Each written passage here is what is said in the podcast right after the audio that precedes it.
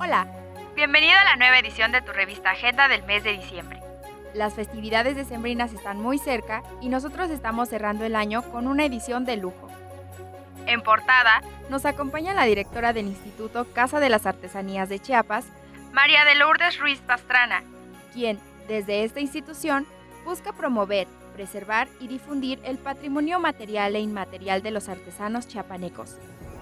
En entrevista nos lleva a un recorrido por las artesanías de todo el estado congregadas bajo un mismo techo, el de Casa de las Artesanías. Se trata de un museo tienda que reúne las maravillas que los chiapanecos hacen con las manos, con los recursos a su alrededor o lo dictado por las tradiciones.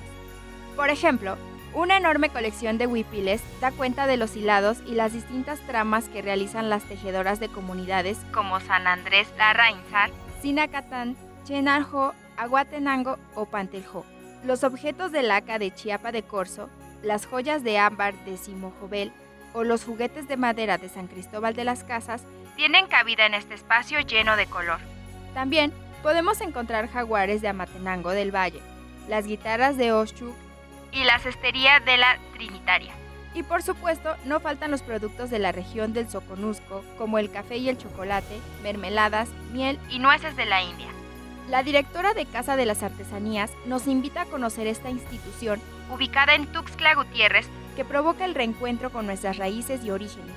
En esta edición también podrás disfrutar de todas nuestras secciones y especiales con lo mejor de la cultura chiapaneca. Recuerda, somos Revista Agenda Oficial Síguenos en todas nuestras redes sociales y en nuestra página www.revistagenda.mx. No te la puedes perder. Feliz Navidad y próspero año nuevo.